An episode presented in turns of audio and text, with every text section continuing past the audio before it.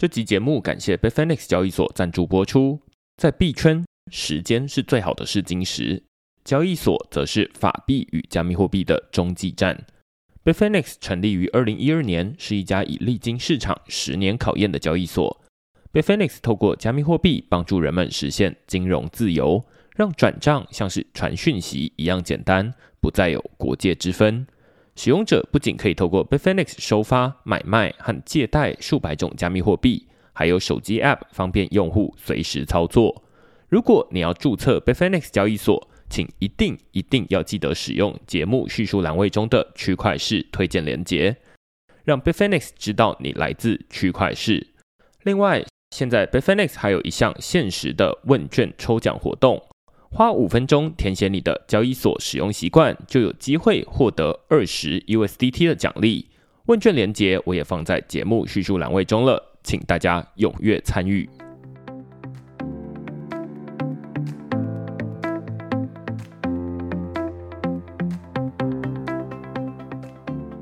Hello， 大家好，欢迎大家来到区块市的 Podcast， 我是区块市的作者许明恩。那先简单介绍一下区块市哦。区块市一个礼拜会出刊三封的 email 给付费的会员，那其中一封就是你现在听到的区块市 Podcast。那另外两封我们讨论什么呢？第一封我们讨论的是比特币披萨日 ，G P U 挖矿支付与如何成为比特币富翁。那这篇文章其实在讨论这个币圈在最近这一个礼拜的。呃，大事件就是在五月二十二日，每年大家币圈都会固定庆祝的，叫做比特币披萨日，或者是英文 Bitcoin Pizza Day。那在这篇文章呢，我们就先在说这个比特币披萨日，它最初是呃有什么样的典故？它其实是从二零一零年呃的一个傻瓜的故事开始，因为在那个时候有一个傻瓜，呃，花了一万颗的比特币换到两片披萨。那但是呃，这两片披萨就从此之后成为这个世界上最贵的两片披萨。那只是他为什么当初要做这件事呢？除了当时候比特币的价格很低之外，其实是因为他想要推广比特币。那我们在这篇文章就在说明比特币披萨日为什么值得纪念，以及隐含在比特币披萨背后的分享跟实验精神到底又是什么。那这就是我们这篇在讨论的主题。那另外一篇呢，我们讨论的是 Substack 被推特断网，自建社交平台与去中心化的推力跟拉力。那这篇文章在讨论的是区块市自己在使用的这个写作平台，叫做 Substack。Substack 它在国外算是有蛮多部落客啊、知名媒体人都会在使用的一个写作平台。不过最近推特跟 Substack 这个平台杠上了哦。其实在二零二二年底，推特就无预警的封锁非常多的其他的社交平台，例如说脸书、I G、Mastodon 等等的社交平台。你只要在这个推特上面 po 这些社交平台的连结，你的推特账号就会被删除。只不过这也马上引起很多人的反弹，于是推特马上又改回来说啊，那我们不做这件事情。只不过最近 Substack 他们推出了一个新的社交平台服务，叫做 Notes。 推特就在自己的平台上面封杀 Substack。 曾经一度你在推特上面搜寻 Substack， 出来的搜寻结果不会是 Substack， 而是 Newsletter。 这其实有点像是在中国会发生的事情，就是他们会有很多的敏感词汇，那你就找不到东西。那推特也变得像是中国的样子。那所以我们在这篇文章就来讨论 Substack 跟推特他们之间是怎么杠上的，那现在 Substack 如何被推特打压，以及 Substack 的执行长在最近的一次媒体访谈里面提到，因为他们被推特打压，所以他们对于去中心化的机制非常有兴趣。所以我就在这篇文章讨论这整起事件的来龙去脉跟未来可能的发展。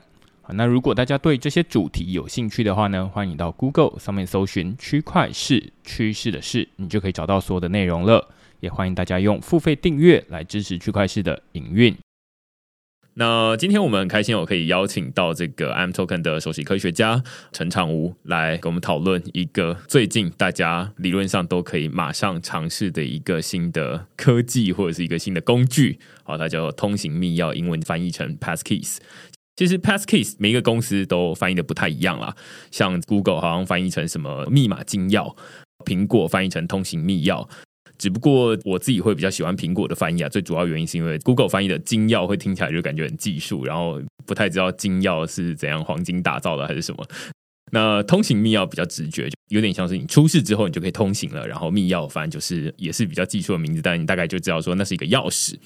只不过这个通行密钥它到底能用来做哪些事情呢？呃，我们在前一两周的时候在区块链的 Discord 上面有一些讨论，因为我把这个 Google 的新闻贴出来之后，诶，大家就忽然觉得很好奇这个到底要怎么使用，然后也有人呃延伸到讨论这种呃关于钱包到底要怎么应用。那既然关于这种技术啊应用啊到底要怎么讨论，然后这跟未来的钱包什么关系，我们今天邀请到这个钱包的专家，然后也是区块链 Podcast 的这个老朋友，这个 I'm Token 的首席科学家昶吾来跟我们讨论这个主题。那我们先请昶吾跟大家打声招呼。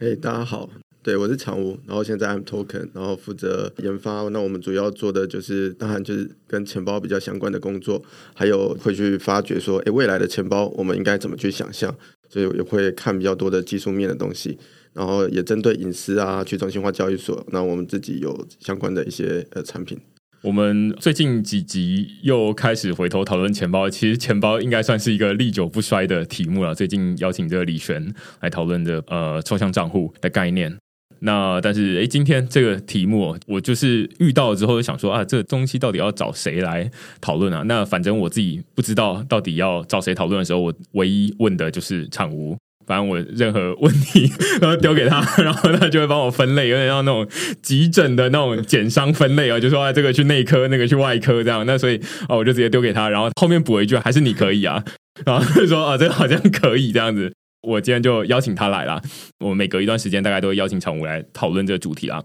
那其实在过去这段时间，昶吾除了在 I'm Token 工作之外，同时也跟几个人一起办了这个 East Taipei。 那之前区块市也有在这个节目的开头宣传这个活动，那现在当然 East Taipei 已经结束了，但是你有没有一些这个活动的内容可以跟大家更新？这个活动到底办得怎么样？有一些人他可能呃有听过，但是他们到底有没有错过哪些东西？呃 East Taipei 总共办了三天的黑客松，然后两天的 conference。 这个 East Taipei 这个会议应该算是第一次在台湾办。那当然过去 Taipei East Meetup 其实也办了不少的会议，就国际型的会议，但这一次有点像是说诶在疫情之后我们第一次把以太坊的开发者给聚集回来。就我们当初几位朋友他们在发想这个活动的时候就在想说诶奇怪，为什么亚洲新加坡有 Token 零四九，然后呃区块链周或者是其他会议，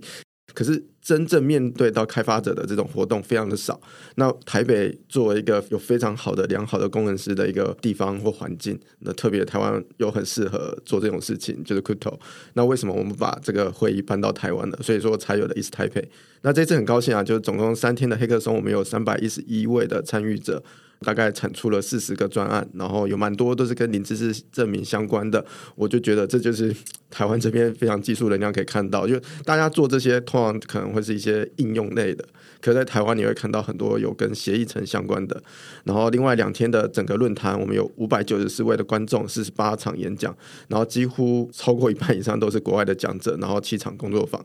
那其实对我们来讲也是一种肯定，就是说诶有那么多的国外的讲者跟团队愿意来到台湾跟大家一起共享。然后这次也蛮成功的，有收到一些团队的回馈说诶明年如果需要赞助或者需要再来的话，那欢迎你们邀请我们。非常感谢我们这次有二十二个赞助商，十六个协办伙伴，然后二十家海内外的媒体报道。我非常感谢赞助商，因为这个可能是中间最困难的，因为这段期间不管前后其实都有不同的，例如说 East Global 啊 East Tokyo 等等，就是很多活动。那其实赞助商是这样的，它就是一个资源嘛，那他不可能说上个月才赞助下个月有赞助，所以大家就必须不停的就是、哎、希望他们能够帮忙啊合作。这么讲我突然就想到上次呃邀请昶吾来，其中一个内容讨论的是他去参与这个波哥大 DevCon。那那时候反正就是有非常多的活动，但是你也知道就是飞去波哥大就是对对，我不知道啦，但是你知道就是飞去波哥大很远嘛。那大家就想说啊，那到底有没有什么活动理论上它可以在呃离我们很近的地方就可以举办了？虽然在台湾过去有很多这种台北 Meetup 这种活动，但是哎真的把它变成是一个国际性的活动，这是第一届。那所以我会觉得说啊，那接下来如果哎比较多的你对这技术开发有兴趣的话，你这个目前看起来应该是明年还会再继续办这样的活动。是是是，对，我们也希望这个可以继续传承下去。对啊，对，好，那呃，另外有没有什么 I'm Token 的内容要跟大家更新的，或者是你自己的 project？嗯，对，我们团队在 East Taipei 刚好前一周其实有一个 East Tokyo。那 East Tokyo 它比较像是比较大型的国际活动啊，就 East Global 它办了一个黑客松在亚洲，那这一次第一次选择在东京，那参与的团队也蛮多的。那我们这次在里面就获奖了，就是诶他最终选了十一个团队的 project， 那我们就是其中一个。那我们这次做的是一个跟隐私比较相关的，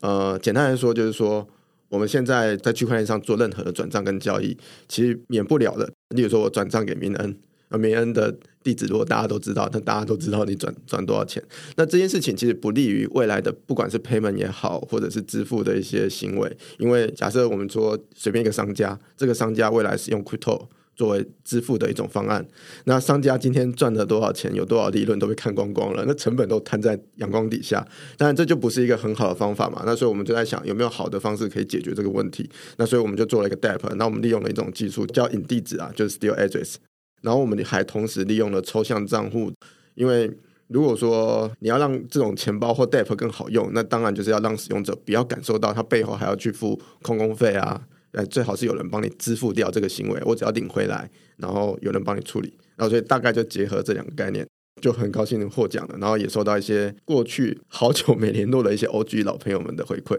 就二零一七、二零一八有一些比较大大们，然后他们那个时候可能都做了一些比较好的 project， 那现在已经离开这个行业了，但是他看到我们做这个就会来关心一下，然后刚刚我们讨论，然后也想到一些新的 idea。 对对对，我觉得蛮好的，就是收到一些老朋友们的回馈。对，因为这很明显是一个问题，因为最近我记得也有一些人在讨论，就是在区块链的 Discord 里面哦，就是呃有人会说加密货币的区块链的转账，然后它可以呃匿名可追踪是一个 feature，但是我会觉得这好像是一个 bug， 这不是一个 feature， 就是这是一个暂时的状态，但是理论上它最初的本意应该不是让你这样用的。我自己把它看成两个部分啊，就第一个就是说区块链要透明，这个本质是抗审查，我觉得大家应该都不会反对这个意见，嗯，但是呢太透明了以至于说我们的支付行为都被看光光，这样也不好。那第二个是我们现在在不管在谈 DeFi 或谈一些应用的时候，常常我们会说哎，我们现在一定要做抵押借贷，我们不能做信用信用贷款，嗯，那, 那不能做原因就是因为我没有 reputation 啊，我也没有一个 credit， 所以我会认为说其实你在区块链上任何假设未来有 D I D， 其实每个身份上我觉得应该要拆成两个部分来看，也就是说一个好的钱包，当我想要做一件事情是累积到我的 credit， 例如捐款，例如说我去出席某个会议，我要把这些证明绑定在我这个身份上，那我其实这个东西我需要的是跟我的身份绑定，所以我要透明。但是我有一些行为，例如说我去玩 DeFi， 或者我去做了、呃、跟商家付款的一些支付行为，或者是薪水捐款等等的，那这些可能是我不想要泄露的，那其实我的钱包里面应该有两个选择给我，诶我做这个行为是为了 credit， 做个这个行为是我不想让你知道，其实这本来就是我们现在作为个人都应该选择的自由的权利。我觉得未来钱包应该要同时能够支持这样的东西。 我, 我觉得这跟就是零知识证明在做的事情嘛，就某种程度就是这就是隐私嘛，就是呃，理论上这些东西它的事实都存在，只是你可以决定要不要公开这样的事实。那如果你要证明说啊，那我确实有过去有捐款什么东西，那我可以拿出很多不同的证明来告诉你说哦、啊、是这样，但是理论上 default 它不应该要对所有人公开，它不应该最一开始就被所有人看光光，那所以可能会有零知识证明这样的一个技术，可以让你在想要揭露的时候你可以秀得出来，但是呃，理论上 default 是大家不一定能够看得清楚，可以这么说。但我觉得不一定要局限在于零知识证明，我自己一直觉得零知识证明是一个很好的东西，但零知识证明有些时候从使用者体验上让我感觉到不好，就是我必须要先去证明，嗯，然后这个东西要再经过另外一个人，然后再让另外一个人做 verify， 就他中间把我跟你的行为分成好几个阶段，那其实对你跟我之间只是单纯做转账，为什么我做转账可能要分三个步骤，就这个行为我觉得不是很合理，所以我一直在找的是使用者体验上然后又跟传统密码学上可以结合的东西，也就是说我做一次那这件事情那个问题就解决了，那最好不要有多次的互动。对对对，所以我们一直在找这样的东西，那可能同态加密啊或者零知识证明、嗯、其实我觉得都可以、啊、就是频谱上对，就看你怎么选。嗯嗯，反正这是我自己在涉猎部分我还没有那么熟悉那么广泛的地方啊，那所以反正前面比较像是开场哦，开场比较久对，但是呃，好，我们回到今天的主题，我们要讨论的是通行密钥 Pass Keys、嗯、那通行密钥它其实是一个最近大家在这个新闻上面或多或少会看到，因为蛮多这种主流科技媒体，然后大家平常在看的这种开箱的科技媒体，它其实都会、呃、出很多图文的教学，告诉你说哎，你要怎么去设定这样的 Pass Keys。其实区块是在大概一年前左右就已经有写过这样的文章，在讨论说啊 Pass Keys 它是一个蛮有趣的内容，那时候是正好是这个去年的 W W D C 结束之后了，然后那时候他们就很主打说哎，有这样的东西，然后可以提升大家使用体验，然后那时候看到就觉得很酷，但是就是有概念而已那时候没有太多应用可以使用，大家绝大多数使用的服务，如果撇除这次 Google 的话，在这之前我看呃，例如说网络上可能会有一些 PayPal 啊，或者是会有 eBay 啊等等，但是这些名字大家肯定都听过，但是我相信台湾人有在用的也没有那么多哦，所以大家就会说啊，这些东西他们有支援 Pass Keys， 然后大家就可以去使用。但是我就想说，啊，没有使用场景啊。那直到这一次，就是最近这一两个礼拜 ，Google 宣布说啊，那他们开始在旗下的服务上面全部都导入通行密钥 Pass Keys， 才让大家会觉得说啊，那现在终于有一个每个人都有 Gmail， 那你在登入 Gmail 的时候，你就需要输入账号密码。那现在你可以多了一种新的选择，就是用通行密钥透过 Pass Keys 来登入。只不过我在看这个网络上讨论的时候，大家就会说啊，你这是一个比较方便比较安全的选择，但是听到安全这是一个蛮抽象的概念啊，就是安全好像只要你没出事就要安全，以前大家也觉得 F T X 很安全后来就觉得很不安全这样子，那所以说没出事之前都说安全，但是出事之后就不安全。那我就会蛮好奇，就是说嗯，因为我会知道说你是一个善于管理这个加密货币资产，或者是呃你在这领域里面比较擅长，那我觉得蛮好奇你是平常怎么去管理你的个人的账户，例如说像 Gmail 登入啊，或者是很多网络服务的登入，以及你是怎么管理你的加密货币的钱包，可以让大家当成一个参考说哦，原来大家都这样管理哦，那我可以学起来这样子。哇，这好问题 OK 我觉得分两块吧，如果个人账户，例如说一般的 Gmail， 然后跟加密货币，就是我觉得分两块，就是个人账户这边的话，我习惯上还是用密码管理器啦，就 One Password 这样的东西，但是一定要开启，我任何的这种有密码相关的一定会开启 two F A。 那我这边的 two F A 基本上我本来就会选择 YubiKey， 就硬体的密钥，然后来作为另外一层保障，因为常用的大家可能会用 Authenticator， 就 Google 的这个呃，我们有一个常常会要求你输入一个 one time 的这种 number 的这个东西，那这种密码产生器，那因为这个东西我们很常用嘛，例如不管你今天要登录云端的 server， 或者你登录 GitHub， 或者甚至你登录交易所，其实通常会需要 two F A， 但是这边的话可能会建议大家尽量少用电话号码的 two F A， 台湾可以，但在国外就最好不要，原因是因为基本上在台湾其实任何的中华电信啊，你去办中华电信什么都要经过双证件，所以其实那是有一个 K Y C 的一个过程的，有一个绑定。可在国外，例如说我今天在美国，我忘记密码了，或者我登录不了，我打了电话去，那其实只要在电话上，可能就像我们去银行会问我们几个问题，那那些问题过了以后，可能他就哦，那你电话号码可能找 SIM 卡被锁了，那我帮你解开，或者你要换号码，其实有可能这中间就被换掉了，你的身份是被换掉了。可是在台湾这块是比较好，所以一般来讲个人账户的话可能就是密码管理器跟 two F A， 然后再加上因为在这个行业啦，所以出门尽可能不连 WiFi， 就是以 four G 或 五G 的网络优先。然后另外的话，如果说像出国，我一定会尽可能的买中华电信的漫游，如果真的不行那就又加上 V P N。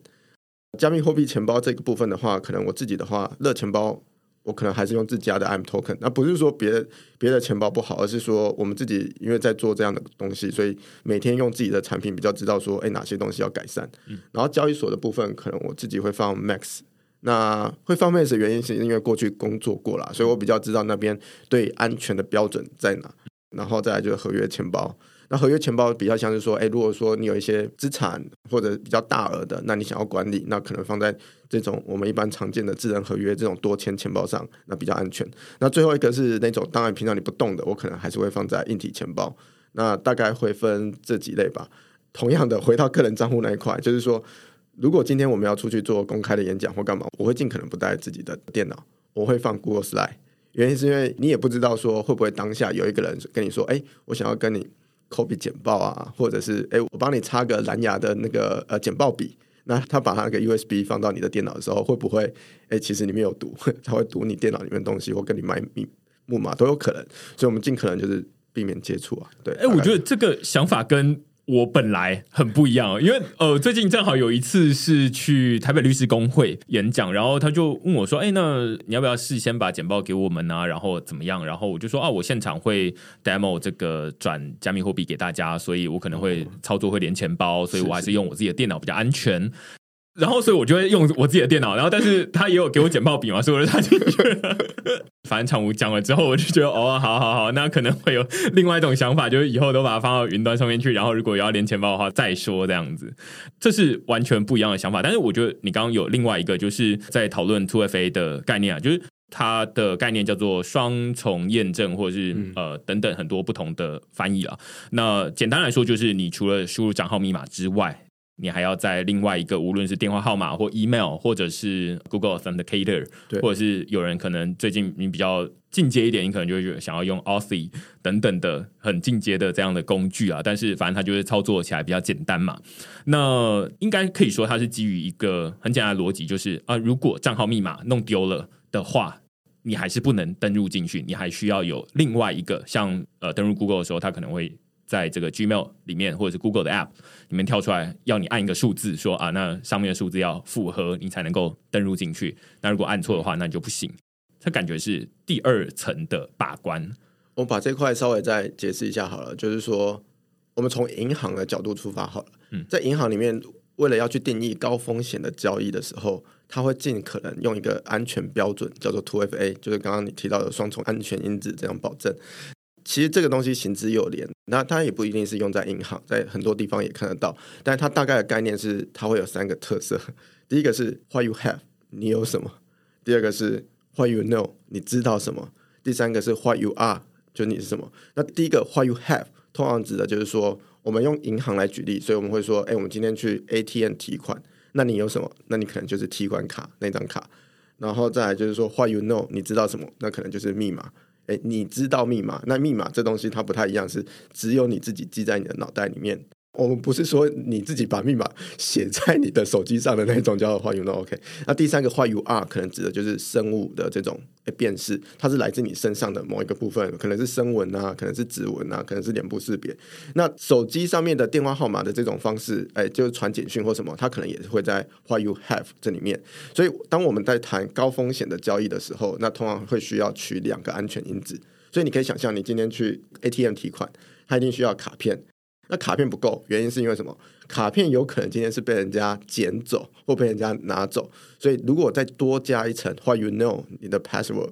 那其实对你来讲就是双重保证，因为只要你不告诉对方密码，其实他也领不出来，领不出来。所以你可以发现，我们生活当中有很多的东西其实都是用双重验证来做这件事情。它大概的概念是这样，咚咚咚。所以如果还要再更安全的话，理论上它可以做到三重验证。我们会说 N F A， 就 multiple。哦、嗯、M F A， 对对对，嗯嗯、呃、Multiple Authentication， 对、呃、OK。 那所以理论上三重验证的话，可能就是再加上 What you are， 就是你是谁，可能就会有一些刚刚你说的生物的特征，对对对对。那这样子就可以让它变得更安全。但是你刚刚有提到一个，我也是偶尔在网络上会有看到，但是从来不觉得有人会去买它的东西，叫做 YubiKey、啊、对对对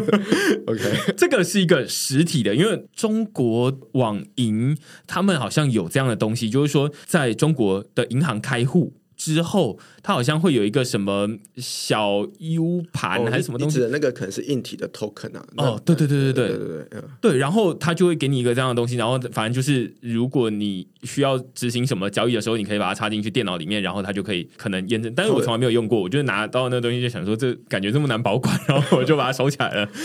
它到底是什么东西啊 ？YubiKey 跟这个东西有关系吗？其实 YubiKey 我会接触到这东西，其实也是早期的同事啦。那他过去在 Google 的经验，那在 Google 的工作的，他们在 Google 工作的时候，会每个人发一个 YubiKey。那这个 YubiKey 其实就是一个 two F A， 它里面就有点像我们那个硬体钱包，可能会有一把私钥在里面。嗯、所以说你感应进去的时候，它会产生一组 access token， 那那个东西就是可以用来验证说，哎，这个东西一定是一个离线的，而且是二次验证，因为。如果我不在你身边，或我把你的这个东西摸走，其实你也没办法。所以就回到刚刚嘛，有可能我今天登录 Google 的时候，我先输入我的密码，就 What you know， 然后再用我的 YubiKey， 那这是 What you have， 我有这个东西。当然你也可以用其他的方法，就 Google Authenticator 也是一种 What you have 的一种方式。对，那只是说有这个东西比较方便，像我平常就是插在我的这个 U S B 槽，那有那它现在比较好，例如说它有 N F C 的功能，所以例如说手机我把它放在前面，然后贴在比较靠近那个镜头的部分，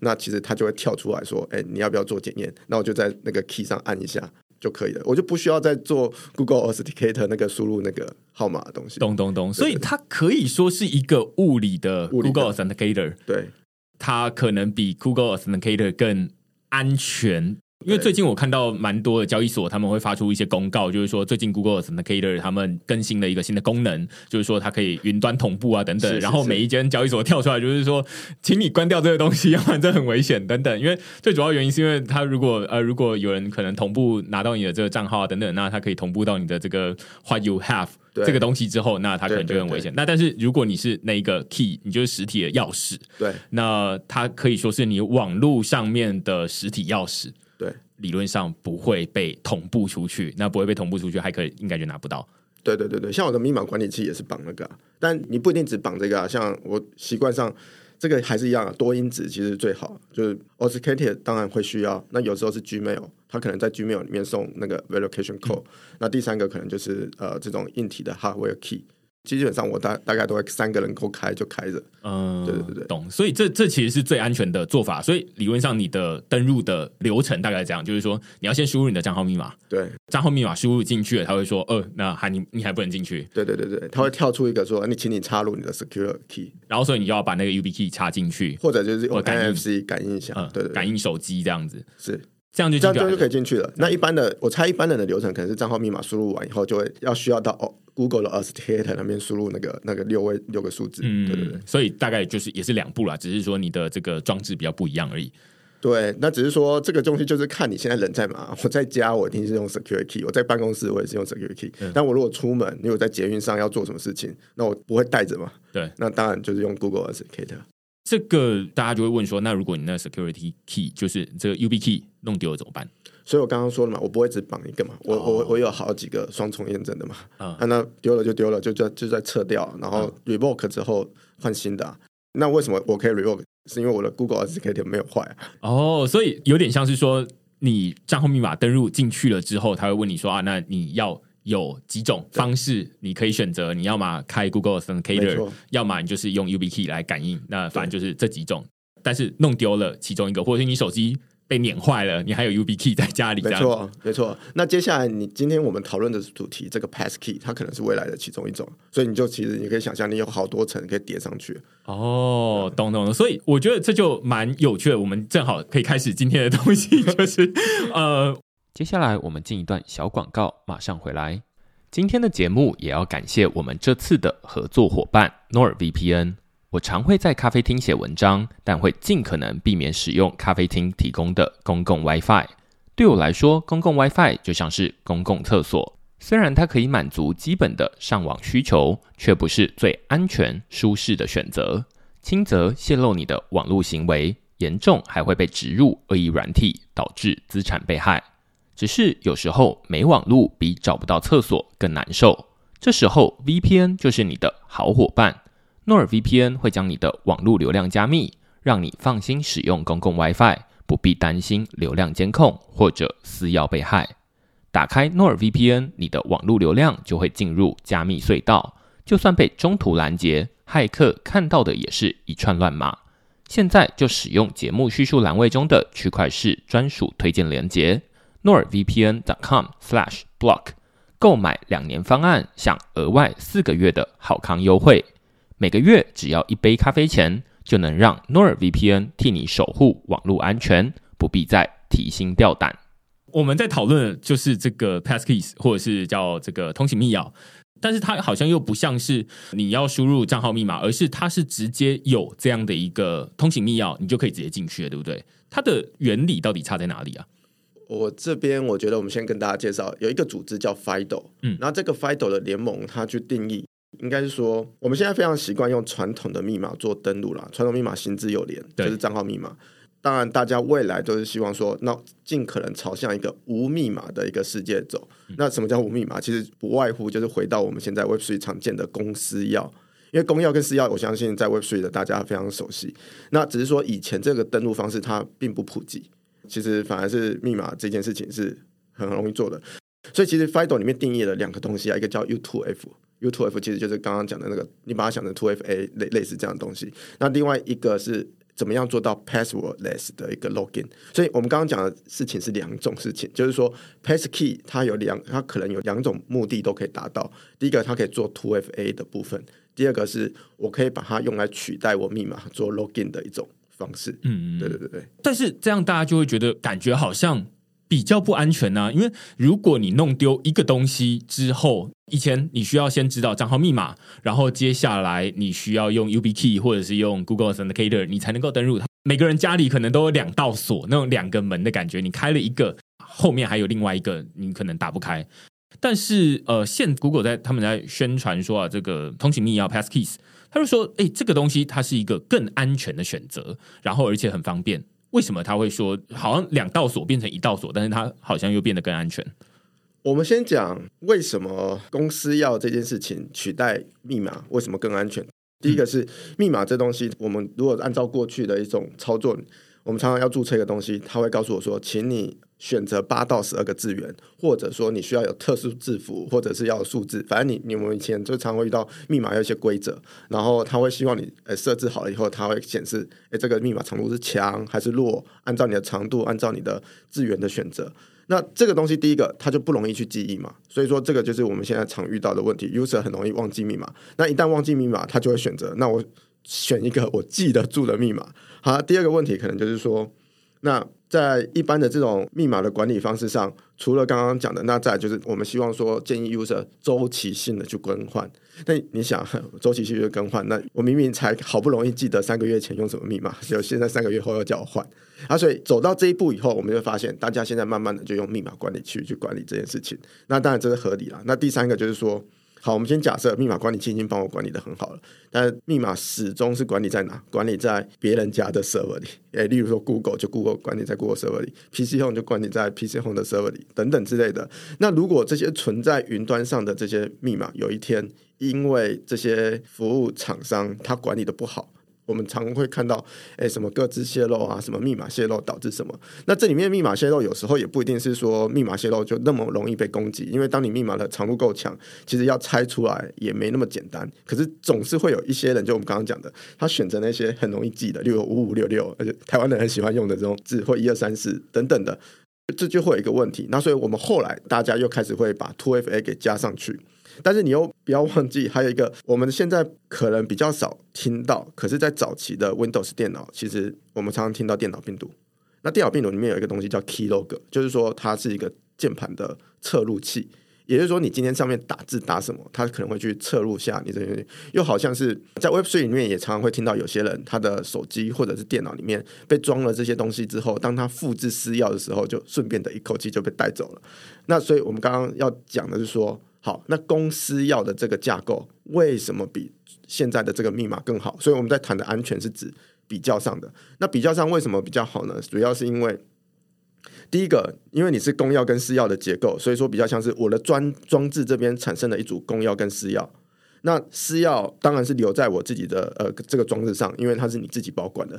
但公钥的部分你其实可以放在 server， 比如说 Google。 所以以这个 passkey 的它的这个流程工作流程上来讲，可能就像是说，欸，Google 今天请求说问说你要不要愿意使用 passkey 的方式来进行 login。 那这个时候我们的装置收到这个请求之后，它会去生成并注册一组公钥跟私钥产生在装置里，并且把公钥放在 Google 的 server 里。那 Google server 里 这, 这样的话双方就代表注册的流程已经结束了。那结束了之后呢，接下来要 login 的时候会做什么事情？这时候非对称式密码学里面常用一个字眼叫 challenge 挑战。好，那 Google 这边就是说，哎，请你证明你是谁。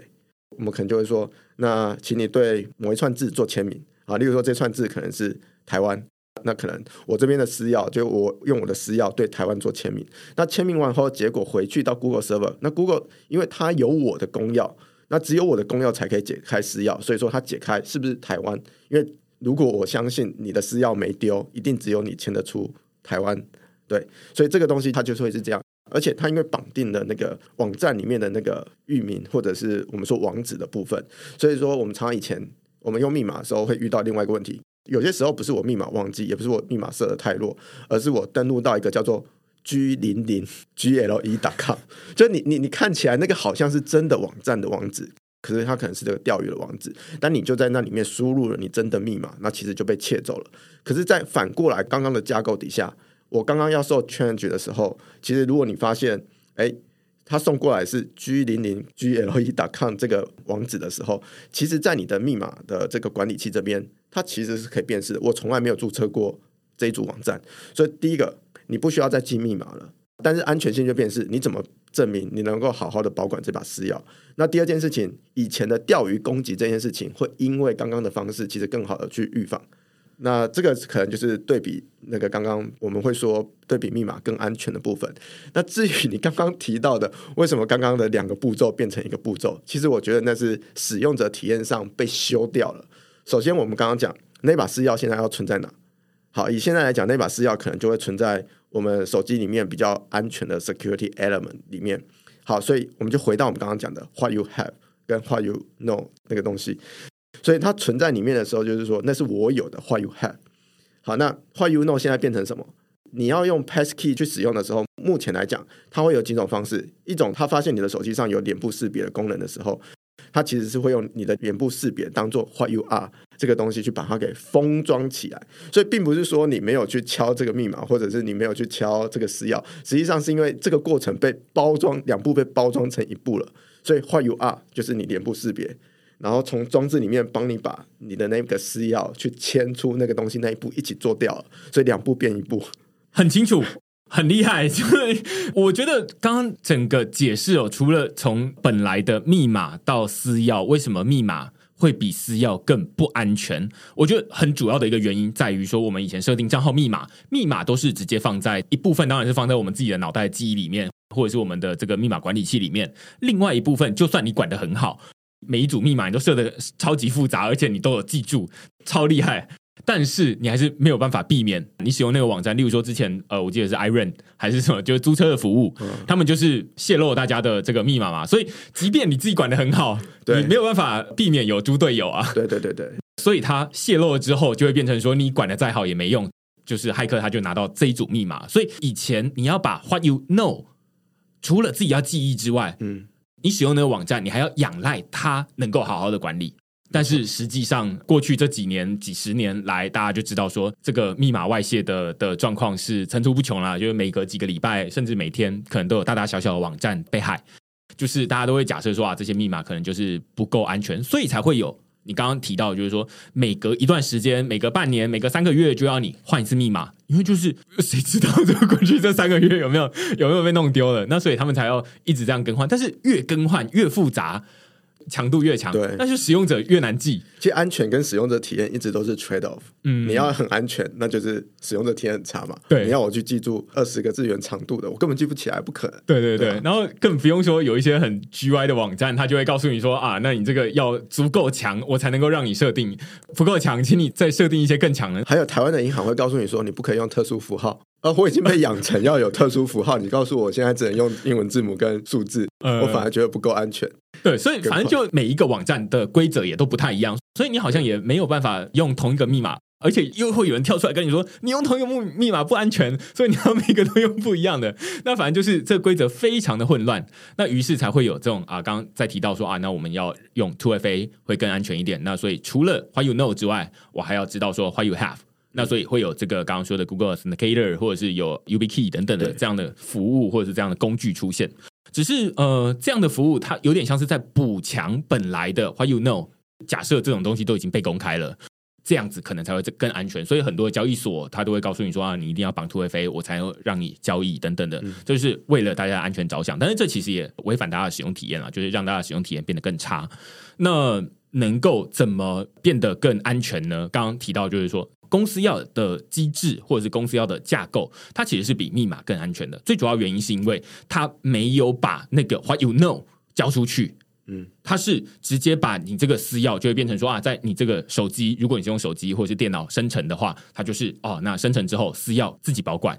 然后公钥给出去。那公钥不是 what you know，那个本来就是可以公开的东西，有点像你的钱包地址本来就是可以公开的东西，或者是你的账呃银行账户，就是最好公开啊，就是最好大家都知道、嗯、然后欢迎汇钱过来这样子。对，所以他就把本来的这种有可能被别人泄露的东西，就是哦欢迎他泄露无所谓，这不会影响安全性。那刚刚说的 Pass Key， 我觉得他把本来的，如果说用一道门来举例的话，他本来你第一道账号密码是 what you know， 然后第二道是 two F A 是 what you have，现在 passkey 它不是用本来的这两道门来锁这个房子，而是用一件事情、呃、应该是说它还是有两道门，只是说它在顺序上可能不一样、嗯、首先第一个是我产生的私钥，所以 what you have 这件事情在你的手机上，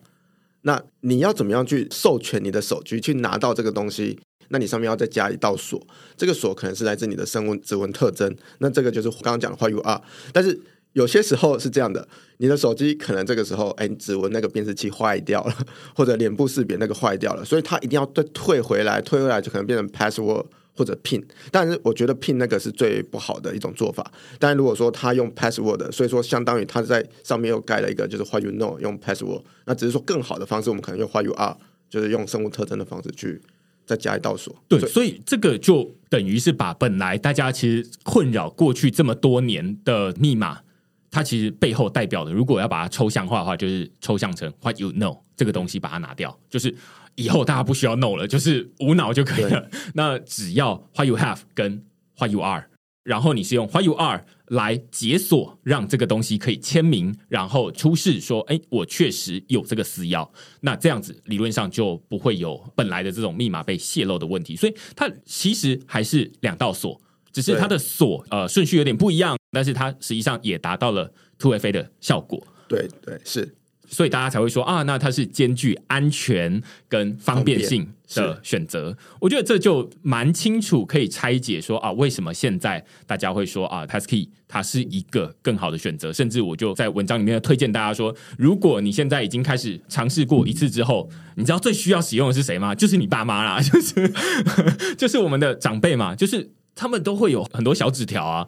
他们可能不一定会使用密码管理器，因为密码管理器感觉还是一种比较进阶的功能、嗯、甚至有时候 One Password 还是需要付费的。没错，那要怎么让他们把这个小纸条拔掉？最主要 最, 最好用的就是要么是指纹，那有些年纪比较大的指纹会被磨掉，那可能就是用脸等等的、嗯、那但是、呃、万一他指纹或者是脸不能用了，他其实最终还是可以退回来到密码。但是密码它当然就是一个，这等于就是有点像是一个家，如果要用物理来比喻的话，有点像是一个家，然后它现在本来有一个两道锁的门，就是呃密码加上呃 Google Authenticator、嗯、但是现在又多开了一个门，然后这个门是 Pass Key， 然后让你可以从这个门进去，比较方便。但是万一这个门坏掉了，你可能还可以从另外一个门。但是我记得我最近好像看到微软他们就有在 进, 进一步想办法把这个东西变得更安全一点，还会说其实你留那个以前旧的这个门有点危险，他就说你要不要升级成你的无密码账户，他就说、呃、你只要加了 passkey 之后，你可以把你的密码拔掉，就是有点像把你本来旧的门封起来好，那你就以后都只能从这个门进出。但是这其实还是有一些风险，对不对？就是你万一 what you are 没有办法过的话，那就危险了。对，其实我会说 passkey 现在没有 best practice。 我为什么会去关注这个，其实是因为我们在管私钥的情况底下，其实就遇到的问题就跟这个很像嘛。因为我们现在在管理私钥，我们常常也会需要 user 去加他的密码，就当他要签名的时候 要, 要按密码去做这件事情。其实你把它想成哎，这件事情跟刚刚我们谈的 passkey 其实没有不一样。我记得我第一次跟你谈到这件事情的时候，应该是二零二零年 W W D C 出了一个叫做 Move Beyond Password 那、嗯、那个影片。那那个影片其实是触发了我一开始在看这件事情，就是说我们现在那个私钥的管理有没有可能有一个更好的方案，然后来解决掉这件事情。那所以说在 iCloud 里面 iCloud 有一个功能叫 iCloud Sync， 因为一般来讲我们会把我们的私钥放在 Keychain，呃、这是苹果的术语啦，那这个 Keychain 又会安全的存在在我们的那个安全的晶片上。那实际上那个 iCloud Sync 一旦打开了之后，其实你的 Keychain 是可以 Sync 的。对，那这有一个在 iPhone 跟 iPad 对对对对对等等。那这有一个好处就是他们把它叫 roaming， 就是漫游的 Authenticator。 那这个好处就在于说，哎，我今天手机掉了，我并不会因为我手机掉了就你刚刚讲的那道 Who You Are 就不见了，因为你的手机或你的平板还可以帮你再找回，那你顶多你就再多设置一组回来这样就行了。可是同样的，你怎么知道这个可靠？因为 iCloud 里面我们自己测过了，它有些时候还是有一些延迟。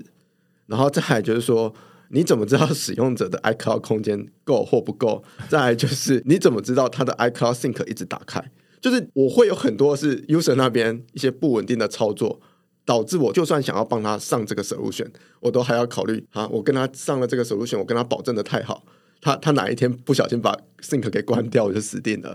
我就对不起 user 嘛。所以说我们不可能把 password 给关掉，但是我会说我可以提供给他更加的体验。所以回到你刚刚谈的，我会觉得说虽然微软说可以这么做，可是我觉得 password 可能还是留着，顶多就是你把那一组设成一个比较长的密码把它放着，然后有一天如果真的忘记了，你还可以用忘记密码来做以前的处理的方式。但是现阶段你有一个比较安全而且使用者体验比较好的 Pass Key 可以做通行。我觉得另外一个蛮有趣的是你刚刚提到的这种钓鱼的状况，因为以前就是很多这种我们大概就是很难避免说啊点到钓鱼网站，其实要说到底其实是 Google 引诱我们去被钓鱼的嘛，就是你搜寻这个广告上面通常第一个很容易就是一个钓鱼的网站，没错，无论是 OpenSea 或者是什么 MyCoin 或者是什么东西的，它总是会有一些假的网站在上面，然后他们总是可以买得到 Google 搜寻的广告，对，大家就点进去啊，点进去之后你就可能连接钱包，或者是你就输入你的各种不同的东西，然后你就进去了，然后资产就被转走了。那有很多人都有类似的经验，只是这个东西以前感觉好像就是最终要归咎到使用者，大家都会说啊，那就责怪受害者啦，就是对啊，你自己不好好看，对啊，你自己不好好看，都告诉大家说啊，你要把网址要存好，存在你的记事本里面，必须要点你记事本里面的东西才可以，然后你就不要再相信 Google 搜寻了，这超级违反人性。就是大家会觉得说哦，对啦，这样是比较安全啦，但是我自己能够这么做，但是你没有办法把这一套模式套用到所有人上面去，你总是有一小群人知道，但是绝大多数人都不知道，那所以绝大多数人还是会被害、嗯、那所以大家就常常看到这种事情发生。那反倒是 Pass Keys 它有点像是把这个密码变成说透过电脑的方式来辨认，就算它长得再像、嗯、也没有用，就有点像现在有很多脸书的粉专，假的僵尸的粉专，他们都会叫区块式，每一个都一样，但是其实只要认真一进去看你就知道说啊，那是零人按赞啊，那就是假的。但是还是我每天都会收到很多人传过来说，哎，区块链你的账号被害了，我说没有，那是他的假账号，那是僵尸账号。但是你没有办法杜绝这件事情，每一间脸书 Twitter Google 他们都遇到这个问题。那幸好现在没有人把钱转给诈骗啦，我每一个人传给我都会去看一下他那个诈骗的钱包地址里面有没有人钱转进去了，然后答案通常都是零这样子、嗯、但是实际上这件事情理论上应该有更好的电脑解决方案，就是让电脑自己去判断说这个东西到底是不是我以前去过的。那 Pass Keys 它让这件事情变得就是有机会，就是说啊，那现在我是存私钥，那我要不要授权这个东西，就是端看我以前有没有在你这边有点像是注册过。那如果有在这边注册过，你有我的公钥，然后而且我有把你的域名记下来，就是你的网址记下来，那理论上 Google 点 com 跟 G 零零 G L E 点 com 就是不一样，那所以他就不会把这个 Pass Key 给出去。对，还有一种可能性就是说你的浏览器上可能有一些安全的侦测的东西、嗯、那它可能会提示你，哎，这个可能有风险，你就不会去签了。其实跟我们在做私钥很像、啊、就是我们现在常常遇到，哎，有人就是在 MetaMask 告诉说请你签名这一串 data， 可是你根本就不知道那串 data 是什么，那你就把它签出去了。那所以现在其实我觉得不管是、啊、我们讲谈的 Pass Key 也好，或未来 Web 三 的 Private Key 也好， Signing 的这个部分，你还是有可能 User 会被诱导去签一些他不知道的东西。那所以我猜这块未来应该有一些新兴的服务会出来，就是有人会来告诉我们说，哎，这可能是钓鱼哦，然后会在前面帮 user 做一道抵挡，然后告诉他说：“哎、嗯欸，不要签错了。”对对，因为现在其实就有一些外挂，例如说 DeFi Llama 或者是 Revoke Cash 等等，嗯嗯他们就会呃出一些 Chrome 的 extension， 就是 Chrome 的扩充元件，然后让你说啊，在签之前，他会告诉你说：“哎、呃，这个东西可能是什么？”或者是 Who's Call， 他们可能会跳出来，他现在做这种电话诈骗嘛，那理论上他未来他应该要可以拓展到 Web 三， 然后做这种呃钱包的诈骗。那这是未来可能的做法，但是回头哦，就是在讨论刚刚说的私钥密码，我们刚刚有说，哎，这个 pass key 它已经从本来的账号密码变成是私钥跟公钥的机制。嗯、那这些私钥，刚刚有说一个很重要的关键在于说，你有没有把这个私钥管理好。嗯、那大家都知道说，以前大家很不会管理私钥，那私钥常常会弄丢，然后嗯，或者是被害等等的。现在如果升级到 pass key。大家要怎么去管理这个私钥？你刚刚说的这个邪恶的组织，就是杀死这个账号密码的邪恶组织，叫 FIDO FIDO Alliance、嗯、他们有什么好的方法帮助大家管理这个私钥？所以我觉得这个就是 Web 三 当初切入点跟 Web 二 现在的切入点有一个后面慢慢的就是殊途同归啦。就是 Web 三 的时候，我们常常会用我们的热钱包上面有一把私钥，我们钱包的 App 里面有一把私钥，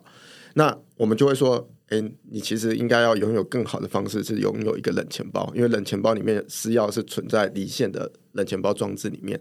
好，那回头回来讲 FIDO 里面其实它定义了几种 level， 就我有点忘记有没有 level 零，然后那至少 level 一我自己的感受比较像它就像一般的 app 里面，我的私钥就存在这个 app 里面。那再往上上一层的 level 二，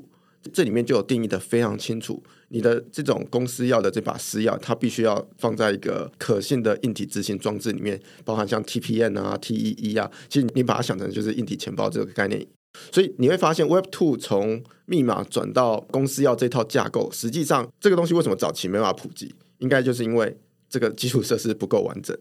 首先人们没有手机，那有了手机之后也不一定手机里面有安全的硬体那个执行环境的的那个部分。那当现在这些东西在包含说生物的 biometric 这种验证的方式成熟了之后，其实人们慢慢可以去试着去习惯这样的方式，然后转变到新的 pass key 的这个状态。所以我会觉得说他们在导入的时候其实已经把安全等级上升到 level 二了，就是其实硬体钱包已经在我们现在谈的这个 pass key 的这个呃里面了。所以说你说对 user 来讲，我猜还是有很大的学习门槛，因为不是每个人都可以很快的过从密码过渡到这种公司要的。因为我觉得 Web 三 的人是因为我们已经被教育或习惯了，但是你今天问你的朋友，如果他根本就没有听过公司要，你今天跟他说 pass key， 他会有点茫然，嗯，这样一步难道登录就好了？我有没有什么要担心的？说不定他会因为太简单了，他会很害怕。但是你会说，哎，十年后的 baby 或那时候出生的新生儿，其实他们那个时代，说不定你们这些古代人哪有什么东西叫密码？我出生的年代就只有私钥这个事情。我自己会觉得说，在不同的频谱，就是有很多的 user 的族群里面，会看到很多不一样的样貌啦。对，对，我觉得这是蛮有趣的。就是呃，先说 FIDO 好了。其实 FIDO 大家现在听起来可能会觉得很陌生，但是大家如果最近有在报税的话，因为最近报税季 T W FIDO 就是这个自然人凭证。它本身就是一个这样的机制，就是它是一个数位的自然人凭证卡。所以从此之后他们都会主打说啊，那你以后报税你可以在公车上在捷运上报税，你只要手机经过一次认证你就可以结束了，不需要再插那个卡。那插那个卡你就是必须要在办公室在家里，然后电脑打开，然后准备好你才能够做这件事情。是是，对。那呃 FIDO 其实在我们的日常生活中已经越来越普遍了，所以这不是一个新的东西。第二个是确实就像你刚刚说的，就是 pass key 它让整个过程变得很简单，这反而会激起大家的警戒心。就是我看到也有一些科技媒体在讨论，就会说诶，这真的很多人会很担心说这其实是一个更危险的机制，因为它太简单了，就是简单到大家觉得说怎么可能这样子会安全。对，那甚至有人会担心说啊，例如说这个他是不是把我的脸，把我的生物的这个识别的资料、指纹等等上传到 Google， 让我的这个生物资料被害。答案都不是。就像我们刚刚说的，他用生物的 who you are 是来封装你的 what you have 这个东西。那所以它有点像是去授权，然后在你的本机端做完了之后，用你的 YubiKey YubiKey 也是存在你的本机端，除非它有透过 Keychain 就是刚刚说 iCloud 钥匙圈去同步，或者是 One Password 钥匙圈去同步到其他装置，要不然理论上它就在你本来的装置里面，然后去签这个东西、嗯、所以它其实理论上它跟这个呃我们现在的钱包蛮像的，他们都是一个在管理私钥的一个东西。对，接下来马上会很好奇的就是说，那这样子会说 iCloud 钥匙圈或者是 One Password 这样的一个密码管理器，因为其实现在还有很多人在推出密码管理器，呃，像最近我记得 PortonMail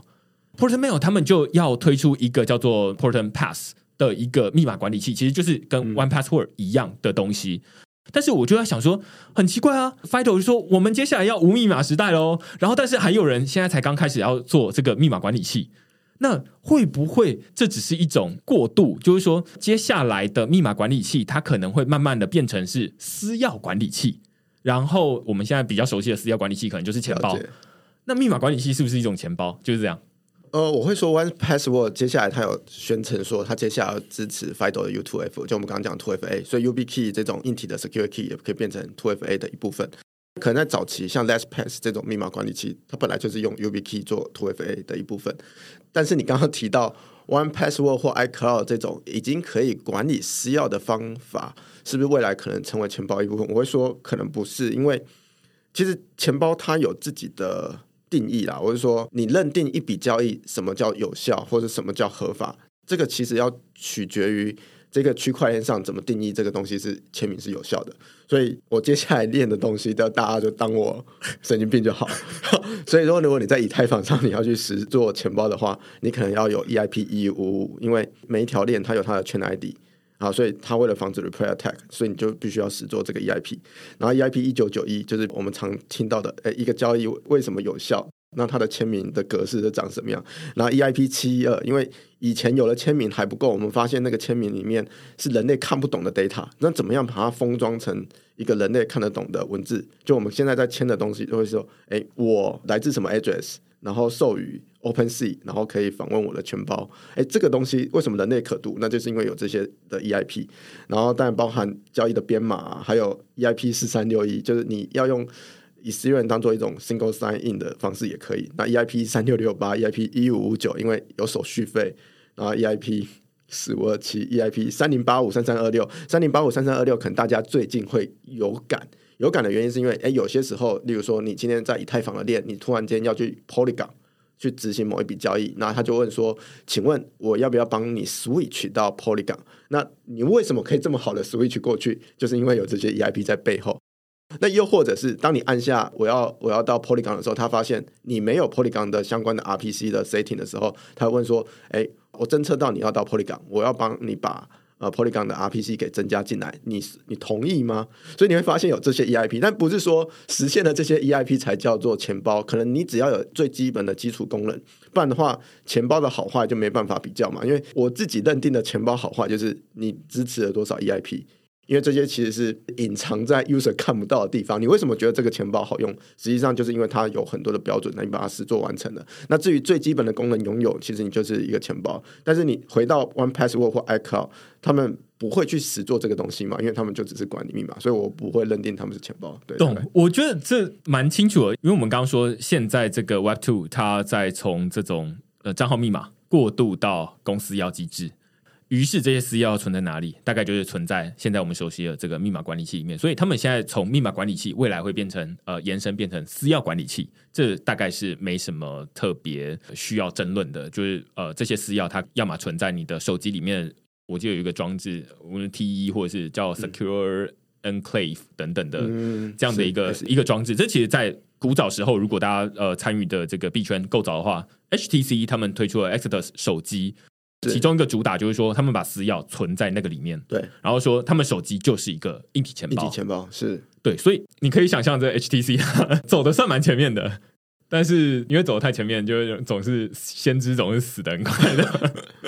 对，所以未来我觉得就是密码管理器上也不一定说密码，就是安全的登录可能就是有密码也有私钥，可能就是会有一段过渡期吧、嗯、那至于谁好谁坏，其实我觉得这就是让市场去发展。对，所以另外一个我觉得蛮有趣的是，你刚刚提到这种钱包，它必须要是做很多的 E I P， 然后有点像是把如果说它是一个 plugin 加上去的话，嗯、那它才会变成是一个好用的，或者是可以在例如说在 Uniswap 在 OpenSea 上面收到钱的一个钱包。所以钱包它理论上应该要有这些功能才能叫钱包，要不然如果没有这样的功能的话，它比较像是一个私钥管理器，可以这么说吗？对，就是一个私钥管理器。所以说如果有一个 plugin， 然后背后接了假设 One Password 或者其他的密码管理器，未来当它支持有私钥这种，其实它就可以用那个 plugin 当做它的前端，然后它只是当做呃签名的那个部分去执行，这样就可以了。懂懂懂。所以只能说现在的这些呃密码管理器它是一个准钱包，但是它不是一个真的钱包这样子。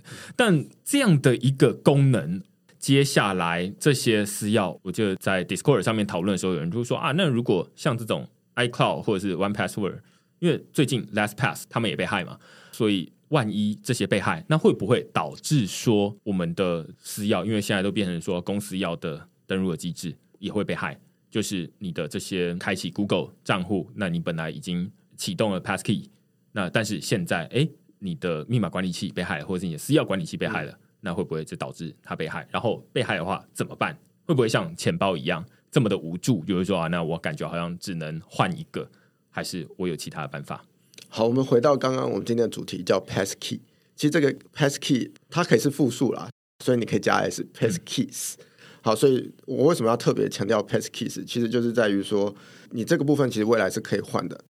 OK， 所以我们今天在谈 Pass Key 的时候，我们谈的其实它就很类似私钥。而私钥保管在哪？我相信这是 Web 三 说做钱包或者是用过钱包人大概知道的一种痛点在哪。所以 Pass Key 它可以放在硬体的 Security Key 上，那另外一种可能就是放在一般的装置，可能是电脑，可能是手机。那电脑上它怎么放？因为电脑里面其实它也有脸部识别，所以它本来就有 S E， 所以它可能就是存在你原本硬体里面的安全模组里面。所以当你使用的时候，其实很简单，可能就是指纹或者是用脸部识别辨识一下就好。那第二种情况可能放在你的手机。那在你的手机里面，其实因为你手机里面也有脸部或指纹的辨识，所以它用起来应该跟 Mac 差别不大。嗯，那在有一种情况底下，可能是你今天可能突然登录不了你的手机，那你用别人的手机，那别人手机没有存你的公司钥，那其实这个方式有些时候你可能变成是你用你的手机去扫某一个 Q R code，嗯，其实一样也可以达到这样的特性。嗯，那在第四种可能是我们讲硬体的这种 key。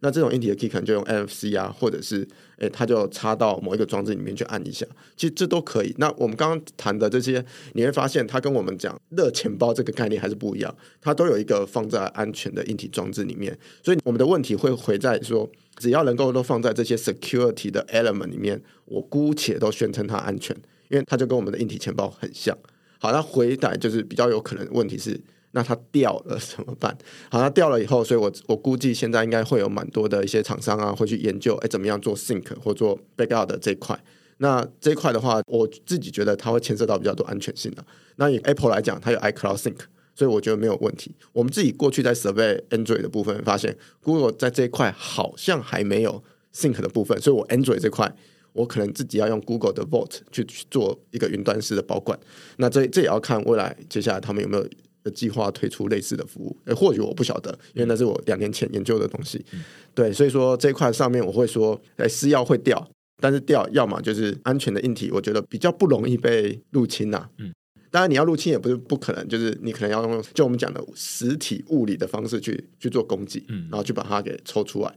但是这种情况比较少嘛，因为现在又不像我们刚刚前面谈的密码都保管在远端的服务器上，就比较麻烦，就有可能被攻击向量比较高。那你在个人上面，除非就是你的被人家拿走，但是被人家拿走其实还要取走你其他的东西，所以我自己觉得在私钥或是 Pass Key 的保管上相对来讲还是比较安全的。对，因为这其实有点像是最一开始在讲说啊，那你的 YubiKey 弄丢了怎么办，其中一个就是你用其他的方法进去，然后把那个 YubiKey 撤销，对，然后你就再买一个新的，然后再绑上去，大概就结束了。但是我觉得这个跟我们现在的使用的这种 MetaMask 热钱包比较不一样啊，就是热钱包你大概它每一个私钥就管理一个账户，是就很直接。但是现在这样的做法，就是 Pass Key 这样的做法，感觉比较像是我们上一集在讨论之前在讨论的这种抽象账户的概念，可以这么说嘛？就是它其实是一个理论上这个账户它可以绑很多不同的私钥，但是现在在 passkey 这边是同一个 email 或是一个 Google 账户，它可以绑很多不同的 passkey， 这两个是类似的概念吗？呃，首先 passkey 的话是每一个网站基本上你会有一把注册的 passkey 啊，嗯、就是它自动帮你生成。嗯，然后第二个我觉得还是不太一样，就是我觉得抽象账户背景可能比较像是说，我们现在大部分的区块链它上面的签名的演算法，我们讲 E C D S A 可能大家比较耳熟能详。那 E C D S A 它背后是椭圆曲线，那椭圆曲线既然叫曲线， 就, 就跟我们数学上讲那种、呃、方程式一样，它会有它的系数、嗯、例如说 A S 平方加 B S 加 C， 那有 A B C， 那可能例如说九、啊、B 等于三 C 等于一，那我每一条曲线画出来就不一样。所以我们讲椭圆曲线系数的时候，在讲的是 A B C这, 这几个数字的定义的不同，所以你可以想象只要这些定义不一样，曲线就长得不一样、嗯、那 E C D S A 这条曲线是 S E C P 二五六， 这个叫 K 一， 可是呢偏偏的我们现在的电脑或者我们的手机里面的一个安全晶片，它支持的叫做 S E C P 二五六 R 一、嗯、所以说就是我们刚刚讲的那个系数 A B C 不同。那这样的不同的点就代表说，我本来是希望拿我的手机做安全的硬体钱包，可是因为这里面的安全的硬体钱包，它产生出来椭圆曲线的那个系数就不一样，所以它就没办法签出我要的签名、嗯、所以回头回来讲，今天抽象账户之所以可以跟这边的 passkey 有一个连结的关系，有在于说，其实当我们未来的 account， 因为以前我们常常在讲的是 native account， 就天然它本来就在区块链里面的钱包这个账户，因为它本来后面就是 E C D S A 了。那如果说你能够把它换掉，或者你能够把它抽象化，可以让未来它可以更弹性的去支持不同的签章演算法的时候，那这个时候这就是我们讲抽象的那个准则进去了，那就变成是，那你如果支持 R 一 这个曲线，那就相当于你就可以用手机的安全硬体去签出这个签名了。嗯，对对对，懂。我觉得这跟你刚刚最一开始来说，他们其实最后变成殊途同归，我觉得蛮像，就是最一开始在 Web 二 这边是从密码慢慢过渡到私钥，但是 Web 三 比较像是从私钥开始起步，然后才开始想说啊，那我要怎么好好的管理它，会不会有什么意外发生，如果我把这个私钥弄丢了，那会发生什么事情。这比较像是现在、呃、我刚刚在问说啊，大家开始要把密码变成 passkey， 然后大家就会开始问说啊，私钥弄丢了怎么办。那其实我觉得它的状态有点像是呃，现在大家在讨论说啊，这种抽象账户或者智慧合约钱包在想办法让大家用社交还原、嗯、或者是用很多不同的方式来去管理这样的私钥，那只是现在把它套用在这个账户上面。对，你刚刚提到社交恢复我觉得很好，其实我觉得是这样的，就是 passkey 这种登录网站的这个方式啊，你可以想象每个网站就好像我们以前每个网站我们会设不同的密码，可你现在可以想象你每个网站你可能也有不同的 passkey， 可是我们在区块链上钱包这件事情，你不可能生成一百组一万组钱包，然后你自己在那边管理这些东西，那太麻烦了吧。所以说其实区块链上的钱包它比较像是我的私钥，其实数量是比较少的，但我不希望它丢。我觉得跟 passkey 的那个概念还是不太一样、哦、passkey 是你可以很方便的撤销或新增或使用，因为它管理的是一个 login 的方式嘛。可是钱包这边不是，因为你是资产，所以我们会希望说它可以具备恢复。那只是说在我们从传统的私钥的管理上，我们发现一件事情，大部分人不知道管理私钥、啊、所以要有一套最好是能够自动同步、自动 backup 或是自动放在一个很安全的硬体里面，所以我们才会说我们看到 passkey 它有的这个方便性跟安全性，但是这不妨碍说我们要去设计一套能够可恢复的方式，因为毕竟它是钱包，它不，我不是撤销就好了，我撤销了那个钱还留在里面，所以我希望我可以恢复，所以我会觉得这是一个比较大的区隔的点。懂懂懂。所以我觉得接下来大家可能会想要问的就是说啊，像这样子的 passkey 它可能可以用在我们现在的钱包或者是这个交易所里面，因为我知道现在币安其实就已经有开放让大家直接绑 passkey、嗯、所以你可以选择用账号密码登入或者使用 passkey 登入，你也不需要输入账号密码了。呃，我猜接下来未来的主流的交易所大概都会慢慢的支援，因为 Google 已经跳出来，然后接下来 Apple 或者是微软等等都会开始支援这样的东西。那未来的中心化的服务理论上都会慢慢让大家可以从账号密码多了一种方式用 passkey 登入，但是 Web 三 的钱包大家还是不太会管理这个私钥， passkey 能让钱包的私钥管理变得更方便或者是更安全的地方吗？它可能可以用在哪里？我觉得 Pass Key 里面用来存它的这把私钥的这个方式，例如说它存在 S E 里面，或者它之后怎么做同步，我觉得这是钱包的私钥做保管私钥的钱包商可以去考虑的事情、啊、那至于怎么样做到更好，也不一定只有这种方法，因为我们还是有合约钱包，那合约钱包里面是可以抽换掉这些 key 的，那也就是说我要怎么样可以好好的保管一把 key 可恢复的，其实对我来讲更重要。那再加上其实私钥钱包里面还有一种 M P C 的方式，所以我会觉得其实 Web 三 里面有很多探讨的方法，其实未来说不定 Pass Key 也可以借鉴，但是什么是最好的我现在没有办法很清楚的定义，因为我甚至觉得 Pass Key 这边都没有 best practice， 就大家可能都还在只是诶怎么样推给 user，然后几个大巨头啊 Apple、微软、Google 都会在接下来去主推这件事情。那像 Apple 已经做得很好，因为我这几年看了它它的 A P I 里面已经可以帮你很好的去接 Auth 的 A P I， 然后去设计到让 user 登录到 App 的时候，第一步它可以优先让你选择用 Passkey 做 login， 但是它也另外提供一个选项，当你这部分不行的话，你可以走到我们刚刚讲的密码的登录的方式。那甚至于如果说今天假设我想要登录某个网站，但是我的另外一个朋友也想要登录，但是我们两个可能是一起共同管理这个网站的，然后它甚至有 AirDrop 的功能，你可以 AirDrop 这个 Passkey 给你的朋友，所以其实你的朋友你们两个其实共同 share 这把 Passkey， 所以它的应用场景其实还很多，但是这样做有没有其他的安全的风险或疑虑，我们现在不晓得，我觉得就是可能要边走边看。我觉得虽然短期内可能他们两个还是有一点不一样，甚至它可能不一定是一个好方法，因为你刚刚在讲 AirDrop 这个时候，我记得就想到之前苹果他们有一次发表会，就是在讨论这种电动车的钥匙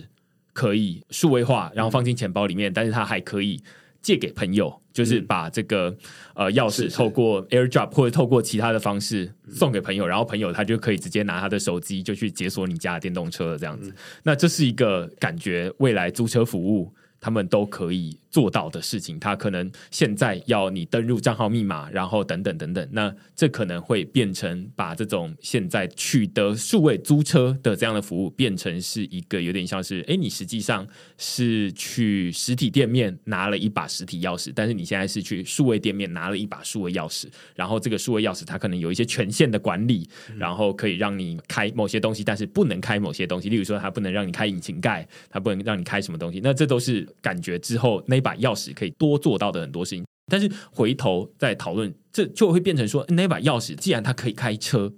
那难道不能开钱包吗？它其实有点像是一个钥匙的这样的概念但是它还是有点不一样，就是像你刚刚说 Passkey 它主要还是来管理账号，但是我们现在的私钥主要管理资产，然后它就会有一些设计逻辑的不一样，是可能他会弄丢，他很容易撤销，但是这边呃，他可能很少，但是比较他要可恢复，对，他要可恢复要不然我没有人想要把自己的资产撤销对那所以他的背后的考虑的逻辑会不太一样，没错，但是我觉得设计的工作原理很像啊，只是说我自己会觉得我们就看嘛，然后为什么要做这件事情，就是当你两边都去看的时候，你会更知道说哎，不同的行业或者不同的角度怎么切入到这里面，怎么样去保管这个私钥更好，所以我觉得这个是 Web 二 跟 Web 三 走到一起可以开始融合的一个地步。以前大概只有 Web 三 的人才介意说啊，那这私钥的人的管理，那但是现在开始会有一些人他们会开始想说啊，那我们这个账号的私钥要怎么管理，那就是未来会越来越多人会知道说啊，那这私钥好像蛮重要的，只是可能还不会到像 Web 三 这样感觉好像大家都要 保, 保管好那把私钥，这比较像对一般的使用者来说它就是直接使用，哦、我直接用 iCloud 然后他就直接登入进去了，谁知道那是要保管在哪里，反正保管在手机或者是某个比较安全的地方吧。所以如果有一天我们问你一个问题， Apple 跳出来说哎，我要做 Web 三 的 Crypto Wallet， 而且我可以私钥做得很好，请问你会用吗？对，这就是一个很核心的问题就是说如果你会用的话，那就代表说因为 Apple 它也是一间公司啊，那如果 F T X 会倒，那你怎么知道 Apple 不会倒？那如果 F T X 它可能会被害，或者是很多的交易所它可能会被害，那你相信 Apple 吗？这是一个中心化的管理，那你相信 Apple 的话，那你会自己管理自己的冷钱包吗？这是一个感觉好像介于现在这些之间，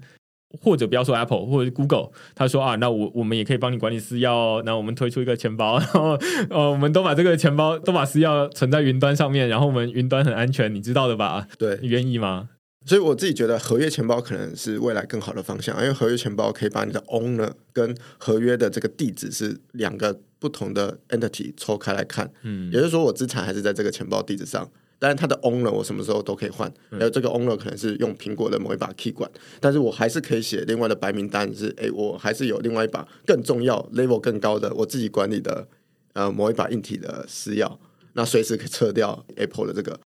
所以说其实你还是可以在管理跟方便性上做很多取舍啦。然后最后补充一个冷知识，就是硬体钱包有一个叫 Ledger， 但 Ledger 可以做 二 F A， 你知道吗？就是可能大部分人不晓得、嗯、就是其实 Ledger 它就可以提供 二 F A 的功能，你就可以把它当做这里按 OK 确认一下当做你的 二 F A， 但你说实在话你不会用 Ledger 当 二 F A， 因为你要先打开来然后输入你的 P I N code、嗯、然后才能够做这件事情，那就是使用者体验上不好。懂懂懂懂，好啊！我觉得今天算是蛮有收获、啊，然后我们也录超过时间哦，但是我觉得这能够让大家理解说啊，那这个现在通行密钥 Pass Key 它能够用在哪边，然后它跟我们现在的钱包到底有什么样的不一样？那最后呃，如果把时间拉得非常长来看的话，其实大家最终都是从密呃密码过渡到私钥，那到底要怎么管理这私钥？然后它会接下来会发展出很多不同的路线，这样子。好啊，那今天非常感谢场屋来跟我们讨论这个主题，这算是生活化但是有点技术的主题啊。那有要征才吗？